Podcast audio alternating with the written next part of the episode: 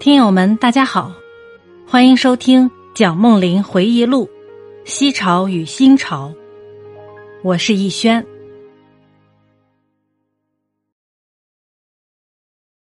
现在我们讲新儒学，我们现在称宋儒、明儒之学为新儒学。新儒学有两派，一派以我国原有思想为主，所受佛教思想影响较轻，这派叫做程朱学派。程指程颢、程颐两兄弟，朱即朱熹。另一派以宋之陆象山、明之王阳明为领袖，称之为陆王派。这一派受佛教思想较重，所含我国原来的思想较轻。我们至少可以这样说：陆王派对外来的佛教思想与中国本来的儒家思想是并重的。两派比较。则程朱一派较为侧重儒家思想一些，这是两派的分别。陆王一派到了明朝，佛家思想格外浓厚，这是受了禅宗思想的影响。陆王、程朱两派彼此互相诋毁，互相倾轧。陆象山曾经作诗讥讽朱熹，他说：“一简功夫终久大，支离事业竟浮沉。”其实，陆王与程朱两派都同受佛教的影响，不过轻重之分而已。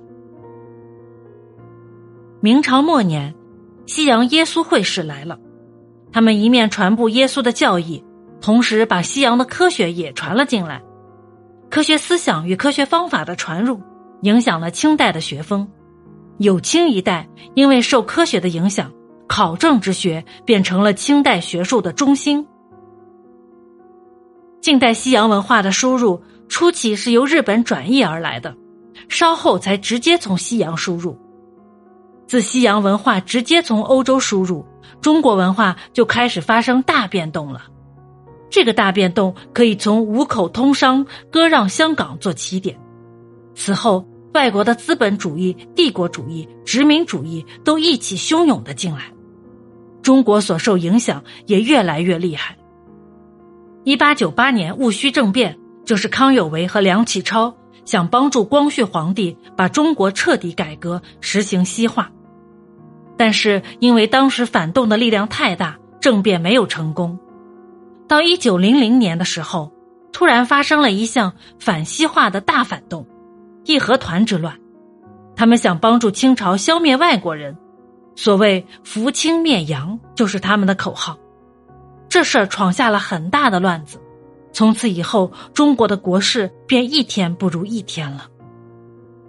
日本人趁着机会用西洋文化来打我们，起初是甲午战争，我们被打败以后，便把台湾割让给日本。以后日本又继续不断向中国侵略，到第一次欧战时，日本的侵略格外变本加厉。二十一条条件就是在这个时候提出来的。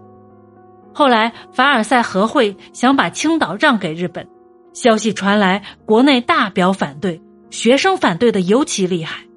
这是一次纯粹的爱国运动，由这次爱国运动导出了一次要求文化改革与社会改革的五四运动。五四运动之后，中国的思想便起了绝大的变动。日本人一连串的侵略，我们一连串的抵抗。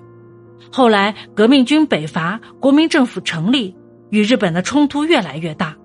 到民国二十六年，也就是一九三七年，日本开始大规模进军侵略我们。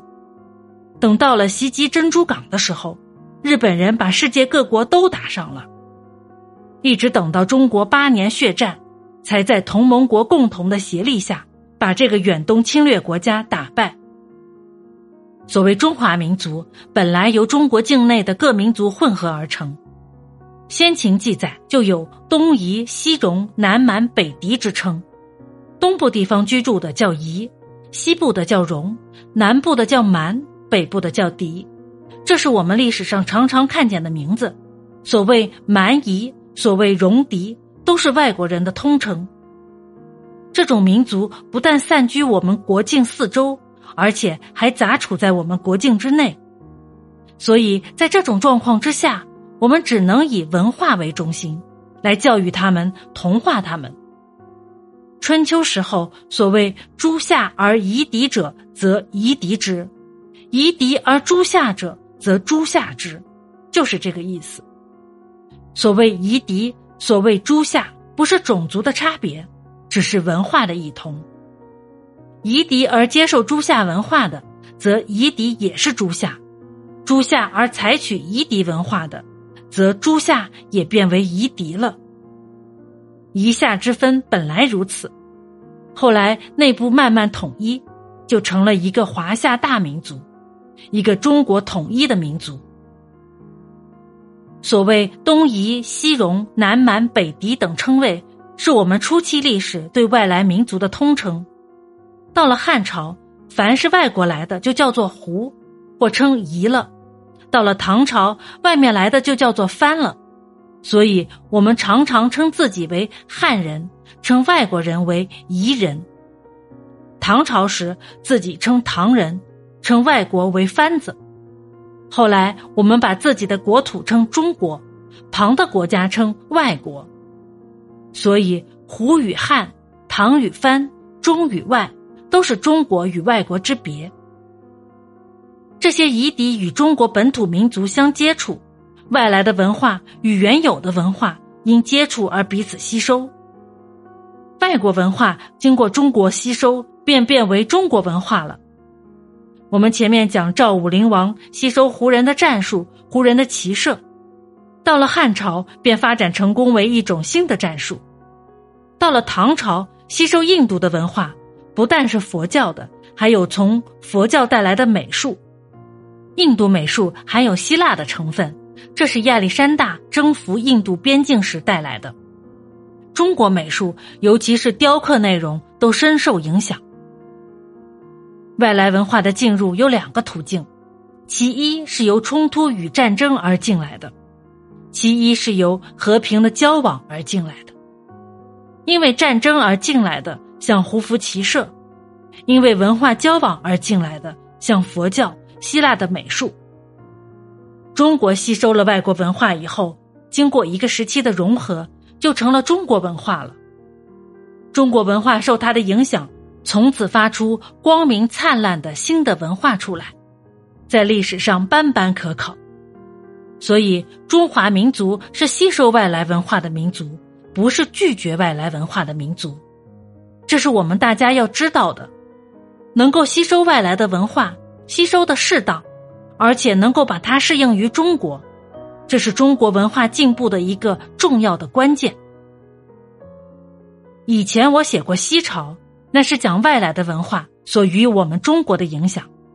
现在我在这本新朝里要讲的是中国文化因受外来文化的影响，自己所生的种种变化。我们从历史上知道，每次外来文化输入以后，经过相当时间。一定会产生一种新的文化，这就是进步。原载传记文学第九卷第一期、第二期及第十一卷第一期、第二期。本集播讲完毕，感谢您的收听，欢迎订阅、收藏、评论。